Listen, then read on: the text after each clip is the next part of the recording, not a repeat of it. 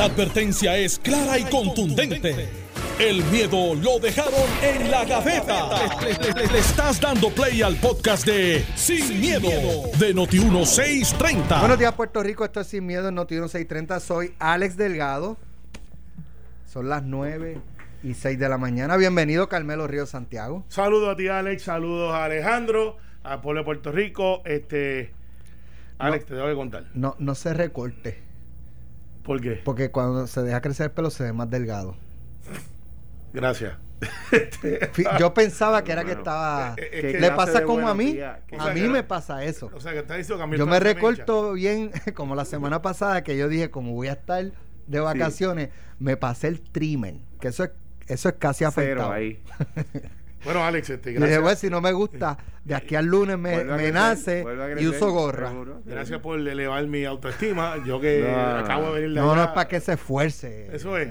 Bueno, anyway, lo que sí No, te es que a mí a me- pasa igual. Gracias, bajando. gracias. A mí me pasa igual. No, lo, lo que, lo que sí te puedo decir es gracias a la radio eh, audiencia de Noti1.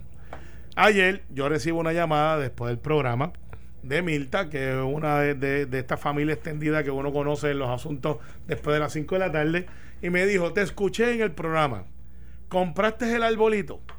Y yo le dije, Milta, caramba, no, es que yo me rehuso a hacer la fila de tres horas. No, no está Entonces, difícil. Pero espérate, aquí es que viene el chiste. Los que me conocen saben que yo soy un tipo tan económico como vienen.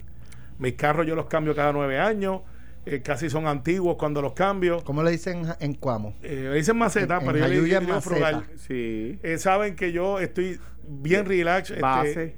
eh, ¿Sabe? Yo soy un tipo frugal. No compro relojes caros, no tengo joyas. Más así, duro, más duro Que que. con puño un loco. Y Milta, que, que es de Toalta. Frugal, eso usted lo dice en la estación de la izquierda. Aquí es maceta. Maceta. Nosotros somos de, de, Yo somos maceta. de pueblo, no estamos así buscando palabras de bien, domingo. pues, ni maceta. Y al maceta siempre alguien le da por la cabeza.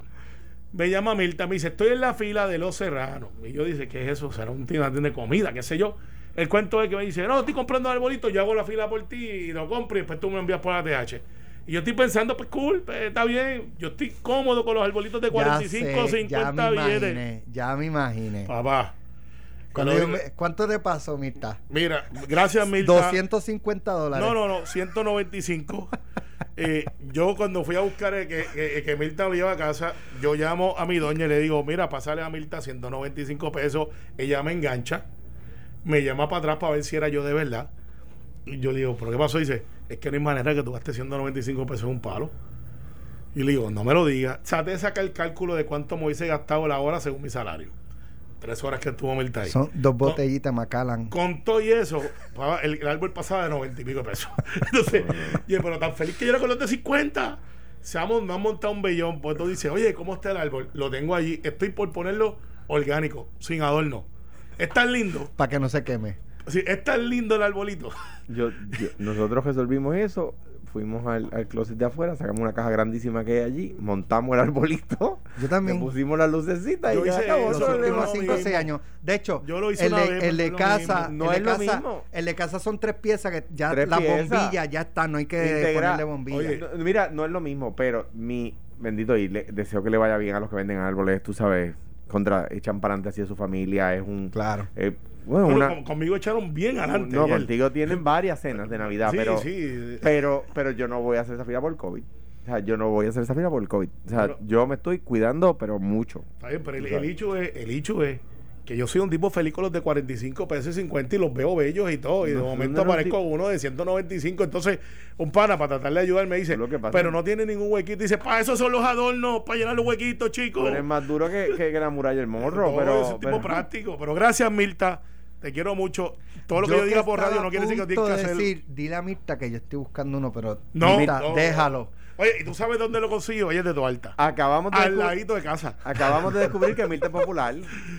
Eh, eh, del popular. Centro Bellas ese mismo. Sí, Mirta la le ha hecho a. Carmelo lo que le haría un popular. No, Yo mi- te lo compro, no te preocupes, 300 pesitos. No, Mirta arbolito, debe estar muerta la risa en la casa porque logró lo que no ha logrado nadie desde que yo compro el de Navidad, que es pasar los 50 pesos. Chico, Mirta habló con tu esposa antes. No, que no, me engancharon porque O, no querían que o- o habló con tu esposa o es popular, una de las dos.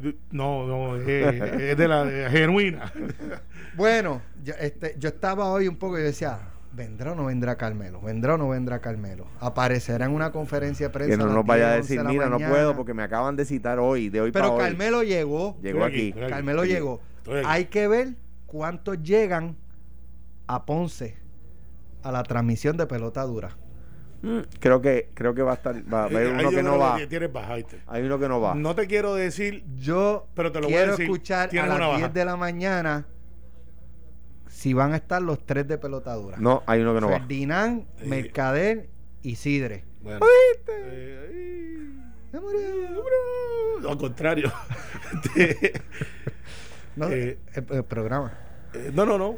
Eh, Bueno, pero ya salió el nombre de Larry Selhammer y esta mañana eh, el alcalde de Juana Díaz, Ramoncito Hernández, que es popular, eh, pero tiene una extraordinaria amistad con el senador Larry Selhammer. Eh, dijo que, que quería ser deferente con el gobernador y que le iba a dejar al gobernador que hiciera el anuncio, pero que él iba a estar allí con su amigo Larry Selhammer co- en el anuncio. Mira, yo, yo voy a ser diferente con el gobernador. Yo voy a ser diferente con el gobernador. Si fuera Larry, voy a ser diferente con Larry también, por supuesto. Si fuera Larry, Larry es un extraordinario nombramiento.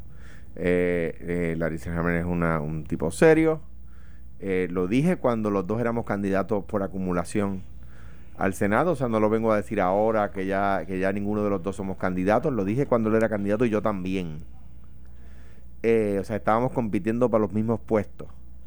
Eh, ingeniero, ponceño, capaz, serio, decente. Él- él- fui senador cuando él fue portavoz de la mayoría. Él fue la portavoz de la mayoría parte del cuatrenio y fue un mucho mejor cuatrenio en el que yo estuve cuando Larry era portavoz. Eh, no, estoy, no, no es que esté hablando mal de, de, eh, Arango. Carmelo, de Carmelo. no, No. Conmigo, conmigo, no, tú que estuvo ahí. De Arango, lo que pasa es que Arango llevaba un- un- una relación más hostil. Son diferentes personalidades. Larry, Larry no, eh, y yo, su legislación es una legislación buena. eh, eh, yo creo que es un. que sí, sí, de nuevo, siendo diferente con el gobernador electo y con Larry, yo como popular, como ex gobernador, como ex, compa- ex compañero del, del Senado y como puertorriqueño, creo que eh, de la cantera de talentos que pueda tener el PNP, Larry es una extraordinaria selección. Bueno, yo conozco a Larry porque trabajé con él eh, y lo conozco muy bien. De hecho, hay una anécdota eh, que yo cuando lo saludo, si ustedes nos ven que lo saludo, yo le digo Ponce, y es que al principio Larry Selhammer no es un nombre muy común. Eh, y yo veo en la convención del PNP este muchacho, bueno, digo muchacho, esta persona joven, Larry es joven todavía, un, esto, lo otro, y yo pues soy de los Mets, no soy de los Leones de Ponce. Y al final del día, Pedro, cada vez que veía a Larry, le decía, Ponce, Ponce. Y Larry me da la que me dice, oye, tú sabes que Pedro, yo no sé si él sabe mi nombre cómo es. Pero bueno, estábamos empezando en la política, no era no es Larry que conocemos ahora. Y yo voy donde Pedro y le digo, oye Pedro, tú sabes que Ponce se llama Larry Selhammer. Y entonces para acá, cada vez que veía a Pedro a Larry, decía Larry, y dice, viste, ya sabes.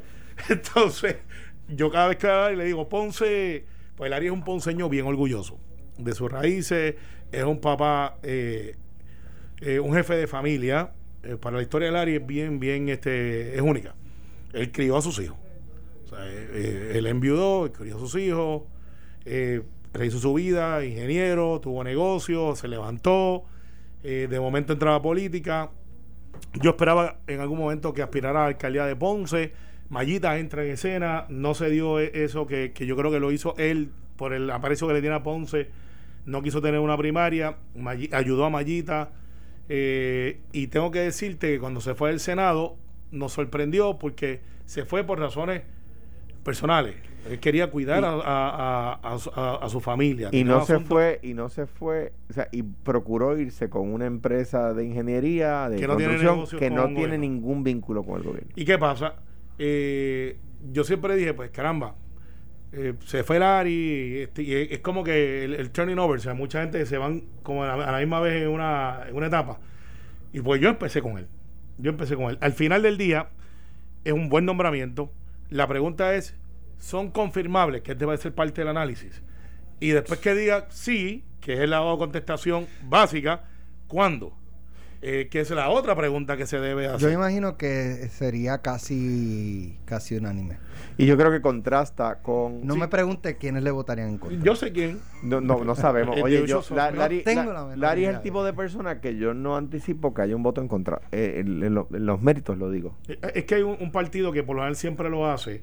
Pero aquí hay un hecho que, se, que tenemos que. No, no sé, porque yo, yo, si es el PIB, yo pienso que María de Lourdes fue senadora con él. Eh, Pero no es una cuestión personal. Ellos muchas veces votan en contra este eh, por las posiciones, por lo que representan. bueno, el, eh, el PIB se plantea como un partido liberal, pero le votó en contra a Maitero, no. eh, por eso. Por Le- eso el PIB le votó en contra, agájense de la silla. Avance. Le votó en contra a Vance sí, Thomas. pero eso era, un O asunto, sea, eso era un asunto interno de ellos. De, bueno, pero de- bendito de- sea Dios. Te o fuiste, sea, te Tú fuiste. puedes que le busca la pero es que pata nunca, al gato se, para nunca se fue. Bueno, bueno, pero ellos dijeron que sí. Entonces, al final, Alex, la pregunta, y esta no tengo la contestación porque esta Pero- es una cuestión que pero reunirse en caucus. En eso, el, el PIB, ¿verdad? Este, lo, siempre lo ha dejado claro. Eh, fue eh, objeto de discusión en la campaña de, de ¿verdad? De que si reclutarían a Juan Dalmao. Yo creo que todos dijeron que reclutarían. Y él mismo dijo, yo soy candidato de, a la gobernación del PIB. Obviamente está en un proceso de campaña. Claro. Pero yo estoy seguro de que si cualquier otro hubiese ganado, o, o incluso Pedro Pierluisi, e intenta reclutarlo, yo creo que él lo rechazaría. Eh, sí, sí, yo creo lo mismo, pero mira, eh, Una hay un de nombramiento. El, el, de- el de Lari- de filosofía de política pública. Eh, En el de Lari, eso es como le dicen al golf deportivo, que es donde él este, se desempeñó eh, muy temprano en la vida y fue exitoso. Es un palo, o sea, es, es una línea. es- No, eh, palos daba Lari cuando era baloncelista. Eso También, sí, por eso eso es sí. palo, Era medio macetero, pero del- del- del era canasto. medio macetero, pero, Eh, pero wow, no, era el sexto Yo- hombre, cuando yo- el sexto hombre realmente yo lo- jugaba mucho. Yo lo vi jugar. Mira, viejo. una, Yo una, lo vi. yo lo vi jugar. Una, una, de Quijote Morales para acá y de una- Quijote jugó con Lari, o sea que no estabas pendiente del juego, cogiste el bolazo. No, no, porque. No jugaron del mismo equipo que yo recuerde, pero jugaron a la misma vez.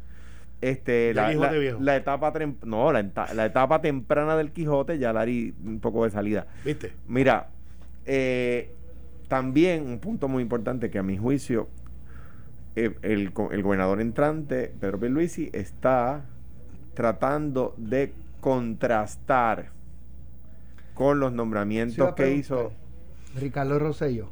Sí, y mira. Pues en comparación con, con el sobre el todo por el tema del chat. Tú no te imaginas a Larry Selhammer, es que no te lo puedes imaginar vacilando en un chat. No, es que es, que es inimaginable. Estoy pensando los chats que yo tengo con Larry. no. Chacho Ferdinand medio un palo. Palo. No, no, yo la- lo la- la- mataría. Para mí que le pongan una. No, eso no. Larry es un individuo bien introvertido para efectos de su vida personal y obviamente como comunicador es una persona pausada. Secretario de Estado va a tener que trabajar mucho y recuerden que aquí tenemos muchas cosas de energía, tenemos que él la domina muy bien. Va a tener que trabajar mucho. Es un diplomático. Una vez un gobernador, un ex gobernador me dijo que el secretario de Estado era un secretario sin cartera. Es una, es una, Pero eso una lo que quiere- agencia sin cartera. sin cartera. Eso lo que quiere decir es que no tiene el presupuesto del mundo. No. Pero depende, depende del mundo. Que no, Eso no- es lo que tiene, lo que quiere decir es que no tiene unas, unas Ahora voy. funciones determinadas por la ley. pero el gobernador le delega. No me estaría extraño que eh, veamos un secretario de Estado que esté envuelto en los asuntos energéticos y en los asuntos, siendo ingeniero, en un asunto compartido con la Secretaría de la Gobernación o con diferentes corporaciones trabajando asuntos de, de reconstrucción para Puerto Rico. ¿Qué es lo que va a pasar en los próximos 10 años? Ahora bien, con él viene acompañado un grupo que se llama el Gabinete Constitucional, que es lo primero que tú nombras como gobernador. Ahí tienes a Carlos Mellado, que muchos plantean que ha sido el secretario de salud por excelencia.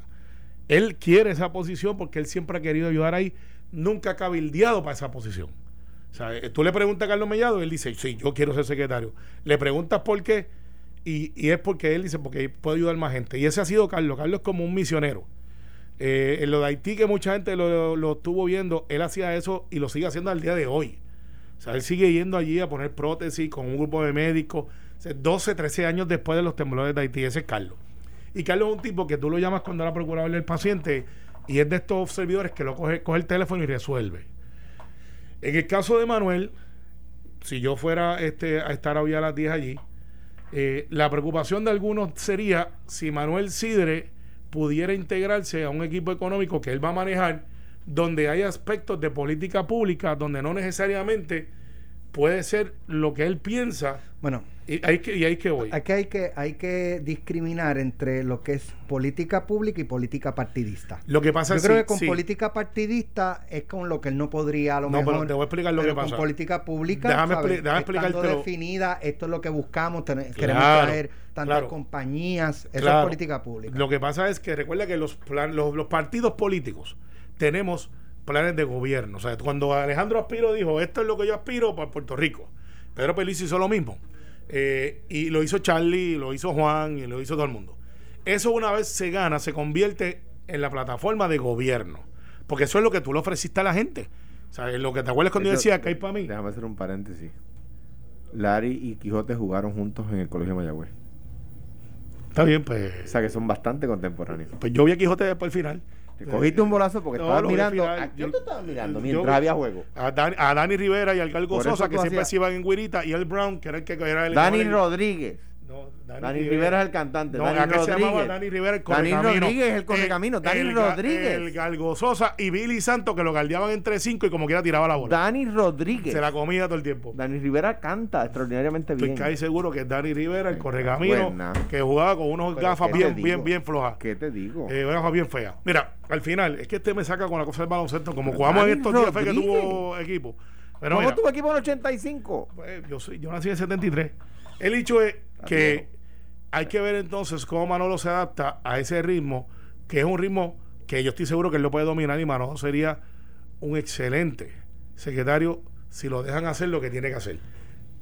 Hay otras agencias que tienen que complementar lo que es el DEC. Si fuera ese el nombramiento para no este, anunciar Turismo. eh, el turismo tiene que salirse de ahí. No puede estar ahí. La razón que turismo lo metieron en el DEC y lo, lo, la voy lo metió en el DEC es porque es lo único que lo que le dieron a él que genera chau. Pero entonces vas a convertir a turismo en una oficina de repartir brochures. No. Turismo tiene que estar aparte y el DMO, que no es un grupo de juvenil de reunión, pero que es lo que está a cargo de vender el destino, del cual yo he aprendido a vivir con ellos, no es que sea fanático, tiene que tener otra función que no puede ser de turismo, porque turismo no puede ser el brochure de buscar qué pasa en Puerto Rico. Tiene que hacer otra cosa. Y tiene que regular. Manuel tiene, Manolo, tiene que buscar que la inversión que está viniendo a Puerto Rico, que está mirando a Puerto Rico, él pueda ser ese embajador y decirle, mira, Noti1 cabe en Guaynabo. Y te voy a explicar por qué. Te voy a poner una montaña donde tienes una esto, lo otro, y no se te va a ir la luz. O sea, esa clase de dinámica, porque ya él lo sufrió, ya él lo vivió. Pero, la, la, la, pero el secretario de Desarrollo Económico yo creo que es, un- que es verdad que don Manolo va a hacer un trabajo extraordinario. Va- tiene que ir mucho más allá. O sea, el, el 50%, por, por ciento, la mitad del Producto Interno Bruto de Puerto Rico, de hecho un poco más del 50% es la manufactura. Sí.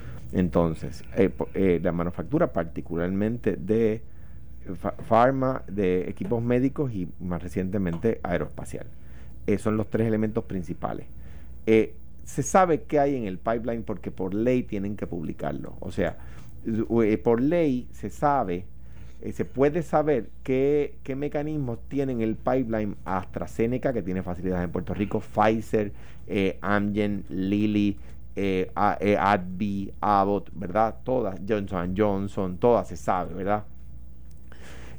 Por lo tanto, el secretario de Desarrollo Económico y particularmente el director de Fomento Industrial que está bajo el secretario de Desarrollo Económico tienen que ir a convencer a esas manufactureras de que traigan esas líneas de producción nuevas, que son patentes nuevas para la manufactura en Puerto Rico.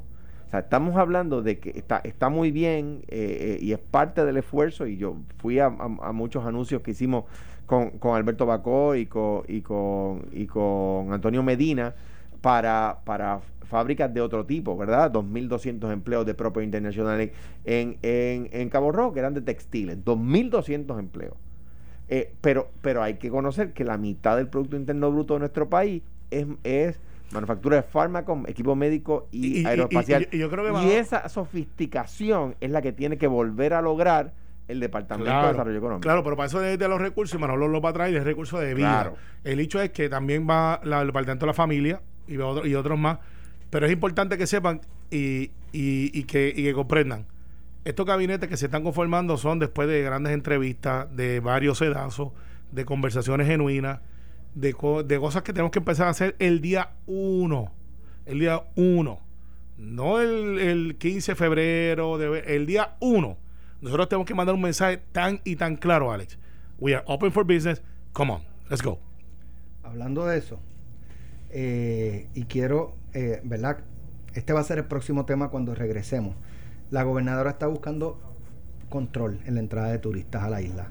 ¿Cuán viable es eso? ¿Se puede lograr? ¿Se puede controlar?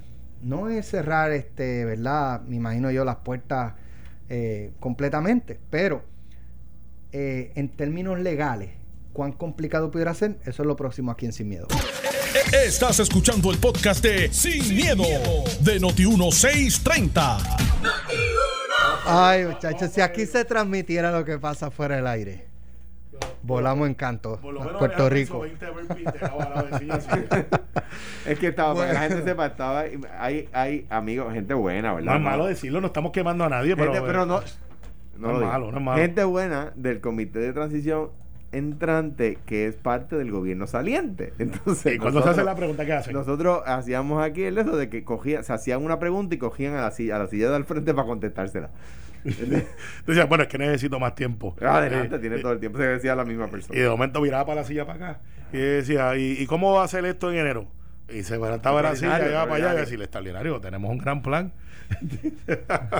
estuvo bueno eso, estuvo bueno. Mire, vamos a escuchar este reportaje que preparó el compañero Javier Villa para Normando en la mañana sobre lo que le planteé antes de irnos a la pausa la gobernadora y la posibilidad de controlar la entrada de turistas a Puerto Rico. Mientras aún se evalúa un posible regreso a un lockdown en la isla, similar al del mes de marzo, la gobernadora Wanda Vázquez Garcet ya inició gestiones con las autoridades federales para revertir el manejo de turistas en Puerto Rico al periodo inicial de la pandemia. Esto para controlar de forma más efectiva la entrada de viajeros al país y evitar así que desde fuera lleguen focos de contagio para los boricuas. Las situaciones en el aeropuerto, vamos a volver a solicitar a la Agencia Federal de Aviación el control de todos los vuelos a través del aeropuerto Luis Muñoz eh, Marín.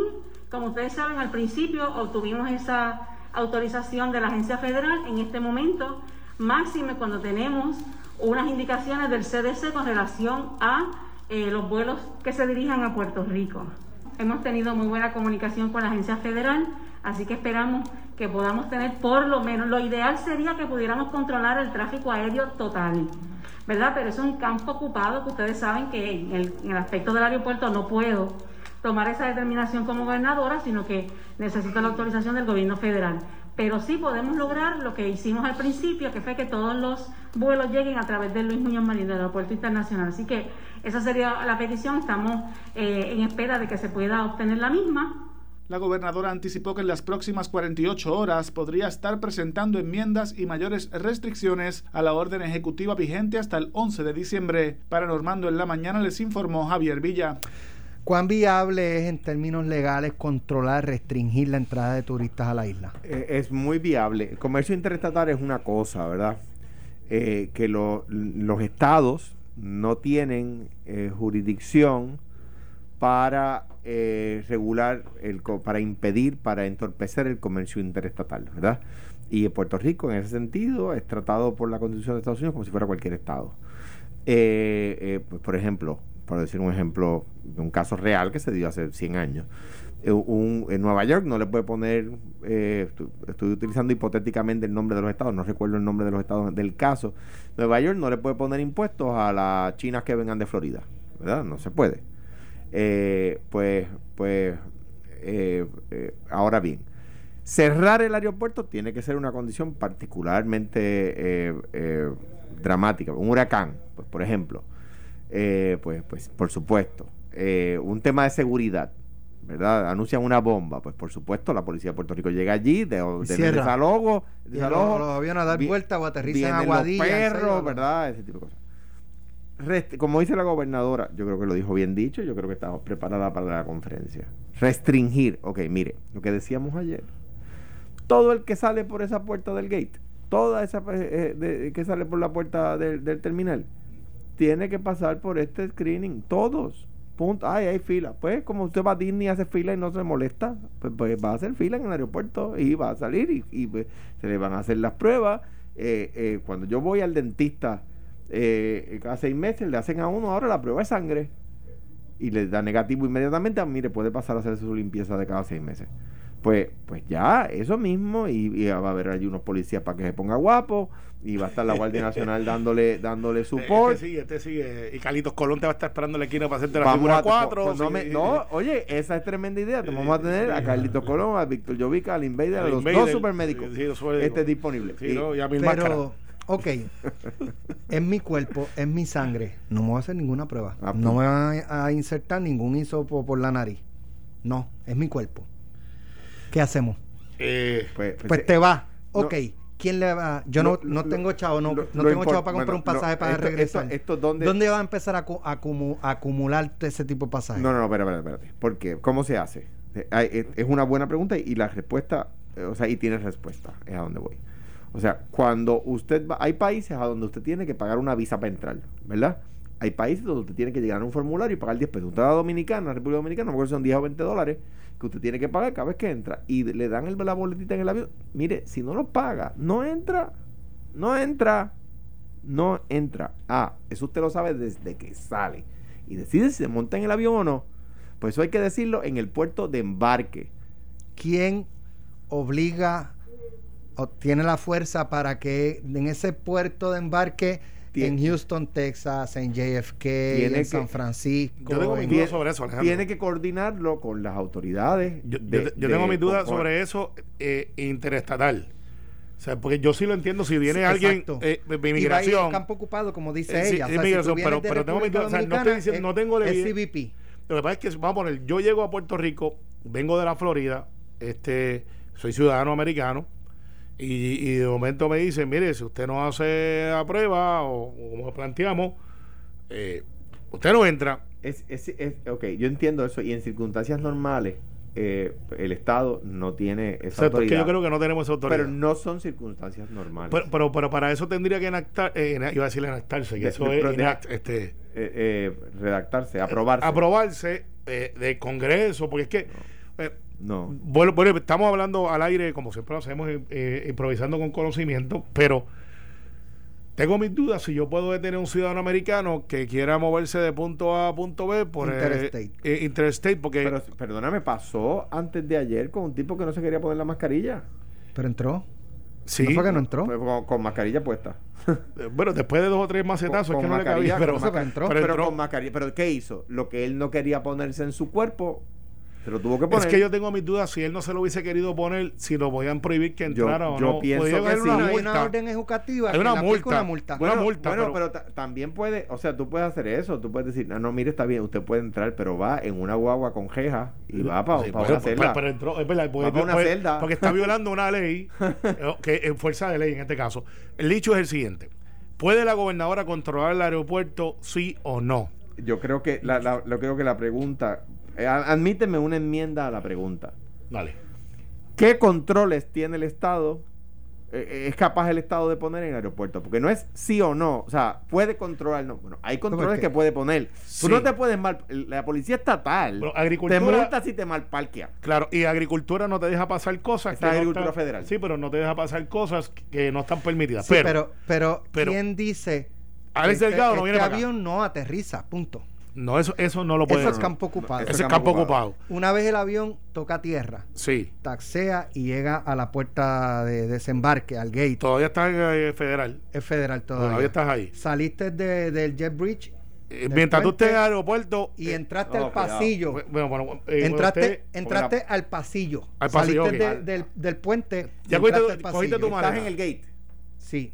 Yo, yo creo que hay Ya ahí es estatal. Yo creo que hay jurisdicción compartida. A menos que vengas de internacional y tengas que pasar CBP. Aduana. ajá. Bueno, ok, no, pero yo puedo decirle a Alex Delgado, tú no puedes entrar si no te hacen la prueba.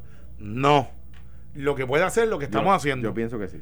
Tienes que irte a una cuarentena. Porque ese es el ya entras a una legislación O sea, estatal. o sea, yo pienso que sí, o sea, pero sí, pero cuarentena te dónde? estoy Porque diciendo lo si que puede ser, eso no te está estoy bien, diciendo pero lo que es. te vas a cuarentena dónde estar en casa de mami, pues te vas a cuarentena a casa de Y mami. te Y ahí te perdieron Eh, el rastro. Claro, ¿sabes? claro. Ahora, yo creo que la gobernadora lo que está considerando, que es lo que queremos llegar, es si realmente en la etapa, para que estemos claros, esta es la bonanza se supone, de turismo en Puerto Rico. Porque- o sea, es la temporada alta de turismo. La gente le está huyendo al frío. No, es que esté dando ideas, pero para tratar de, ahora. para No, tratar de este quedarse, ponerle una restricción a los hoteles Airbnb con tarjeta ID local. El que venga con una identificación de Tennessee, de, No puede, Alex, no puede, no puede. Lo que sí, es que yo creo que sí. O sea, hay restricciones que se pueden poner. Restringir que- Pero mira, deja, pero déjame dar un ejemplo. Sea, la constitución de los Estados Unidos garantiza la asamblea libre, ¿verdad? Usted puede reunirse en la plaza pública eh, cuando usted quiera, con sus amistades y hacer una asamblea libre, ¿verdad? Lo que garantiza es un tema de derecho constitucional sustancial, ¿verdad? Ningún estado de los Estados Unidos, Tennessee, por utilizar el ejemplo que trae Alex, no puede decirle a los ciudadanos americanos que viven en Tennessee, usted no se puede reunir en la plaza pacíficamente. No puede. ¿Verdad? No. En pandemia, ¿lo puede hacer? Sí. Pues claro que lo puede hacer. O sea, hay un montón de derechos constitucionales que ceden ante un tema de seguridad nacional. pues lo, que 911. pasa es, lo que pasa es que para eso, 911. para eso hay que- 911. ¿Cuántos pero para- derechos civiles? Sí, Bendito sea Dios. Ahí se hizo el Patriot Act. no, no, ¿sabe? pero Carmelo, Carmelo. Yo entiendo lo que ustedes quieren decir, no es que estoy en desacuerdo, es que creo que no, no tenemos las condiciones para evitar lo que ustedes creen que se puede evitar. Bueno, lo- Yo lo- creo yo que creo, que un poco que- por donde vamos es que, Y- que y- aguante cualquier planteamiento legal. Se Yo- sostenga un y- tribunal y- a favor de, del Estado y, de, y Es de- más- del beneficio o la seguridad de la Eh, eh, es ciudadanía. más, Pedro Juan que pernocta para pa, pa- pa Orlando y para acá. Eh, vamos a poner a Pedro Juan que haga la nariz, que haga la, él la prueba. Que lo vamos a mandar este fin de semana, que siempre se va por Orlando. Y que el lunes venga y diga, no me voy a hacer la prueba. no lo está haciendo. Entonces, a ver si, a No ver si, la- a, a ver si el lunes está aquí. Entonces, el, el cuento es. Pero es que el problema es que yo creo que no podemos decirle a, a los school supply y decirle a, lo- a las librerías y decirle a los restaurantes, usted no puede tener nada más que el 30% de su matrícula y tener el despelote que hay en el aeropuerto. Bueno, lo que pasa es sabes, que una no. cosa es una cosa y otra cosa es otra cosa. Yo te entiendo. No te comprendo a veces, pero te entiendo. Lo que pasa es que, ¿qué es lo que la gobernadora va a hacer? Porque esto fue un preemption. Esto fue, quiero que se preparen, porque voy a tomar alguna decisión en 48 horas. ¿Cuáles son las decisiones disponibles? Yo creo que los alcaldes nos están telegrafiando lo que van a hacer. Yo voy a controlar, que lo empezaron a hacer en República Dominicana. Lo escuché esta mañana en, en Noti1 el alcohol lo están restringiendo en República Dominicana. Ya tú sabes que eso mata del saque a muchos restaurantes que viven de su barra. Me dice una persona que trabaja en seguridad en el aeropuerto, una vez se pega el jet bridge, es jurisdicción estatal, excepto el tema de terrorismo. Sí, si es alguien que viene este, violando una ley federal que se puso a pelear en, en pleno vuelo, pues Ah, no, pues ahí, Hay te, unas leyes lo- federales que le aplican a esa persona. a- ahí te, aplicó el juez en inglés. Pero una vez se le pega al jet bridge, el, el- puente ese que se le pega al avión, Hace es, lógica. es jurisdicción estatal. Hace lógica, sí. Es la, sortija y el diamante. El, el Exactamente, concepto. exactamente. Eh, entonces, mira, es un concepto legal de que Accesorios- sorti- los accesorios sigue a lo y principal. a principal. Entonces, el hecho, el hecho aquí es, ¿qué es lo que va a hacer la gobernadora? Mi opinión, eh, sin tener conocimiento que no sea la experiencia. Yo creo que la gobernadora va a cerrar un día. Yo creo que va a ser el domingo, del, del saque. eso no va a hacer nada. Eh, te estoy diciendo lo que yo creo. Claro, claro. Lo creo. ¿Por qué? Porque cuando tú escuchas a los alcaldes que estuvieron en esa reunión, escuchas al alcalde de Camuy, escuchas al alcalde de, de Cagua, dos partidos diferentes, telegrafiando más o menos cómo es que se vio la reunión, es que están diciendo, por ejemplo, el alcalde de Camuy dice, ciérrame los sábados y los domingos. Déjame la gente trabajando de lunes a viernes. Pues eso es indispensable, pero hay gente que trabaja sábado y domingo. El alcalde de Cagua dice algo parecido, cierra los domingos. El doctor Carlos Santiago, ayer hablábamos de que decía, mira, yo creo que se debe ser más restringido en los cierres sábado y domingo. Escucho esa palabra sábado y domingo tanto que lo que me plantea a mí es que la gobernadora va a ser salomónica. Va a decir sábado y domingo, restricciones brutales. Brutales. Con las excepciones que siempre tienen. Y yo creo que eso es lo que va a pasar. ¿Qué va a hacer la gente? Que van a mover los sábados y los domingos para jueves y viernes. Que eso es lo que tú y yo haríamos. Alejandro no, porque Alejandro tú sabes que está sembrando plátano y, y- y cosechando. Pero los normales, eh, vamos a ir, eh, vamos a decir jueves y viernes, pues yo hago lo que haría sábado y domingo. Porque nos vamos a estar. ¿Sería todo el mundo? No. ¿Habría disminución? Sí. Mira, esto fue lo que me, me enviaron este esto fue a las 10 y 27 de la noche. Y es un forward, o sea, el que me lo envió lo recibió y me, me lo pasó para antes, por lo tanto, no, no que les no estoy diciendo, pero Eh, posiblemente se informará estas nuevas medidas en los próximos días. Uno, toque de queda 7 a 5. 7 de la noche a 5 de la mañana. Cierre total los fines de semana. Eh. Ley seca. Cierre de playas y piscinas. Cierre full. Eh, Eso está mal. Fast food, solo carry out y servicarro. O sea, yo, yo, Dios mío. Eh, Eso, si eso es cierto, O yo puedo ir a la megatienda, pero No, no, le- puedo ir a la no- playa. no podemos decir O sea, que eso es. Yo no, ¿sabe? no, no si- sé quién si- originó esa Si eso fuera cierto, La tómbola. eh, Ya mismo me escriben, deja la tómbola. sí, si eso Hay fuese una tómbola cierto- donde sacan medidas. creo que tiene una preocupación genuina con un enfoque- Ley seca, Ley seca, vean todo. ley hasta seca. ahí. No, si eso fuese así, si, si eso fuese así, yo creo que es un error. Yo no soy médico. dices, no, no, lo de la tómbola, yo estoy pensando que sí existe. Este, últimamente, con algunas decisiones. bingo. Sí, sí. pero, pero, yo creo que es un error, Alex. Ya el momento que estamos, que son 10 meses, casi 10 meses en esta. Es decir, como lo pensaste. Ajá. Eh, la gente sabe lo que tiene que hacer. Yo creo que si me dices domingo, como si fuera un día de descanso, yo pudiera vivir con eso. Pero es lo que dice Alejandro, vamos al supermercado, vamos a las tiendas del departamento. La playa es un El error sábado, cerrarlo. el sábado por la noche yo me voy para casa Alejandro, llega Carmelo, se trajo al primo y hicimos el sábado por la noche. ¿Estamos cumpliendo? ¿Eso, eso está en pie todavía? No, De- eso se Este suspendió sábado hace no tiempo. puedo. Este No, sábado no para, puedo. para el otro.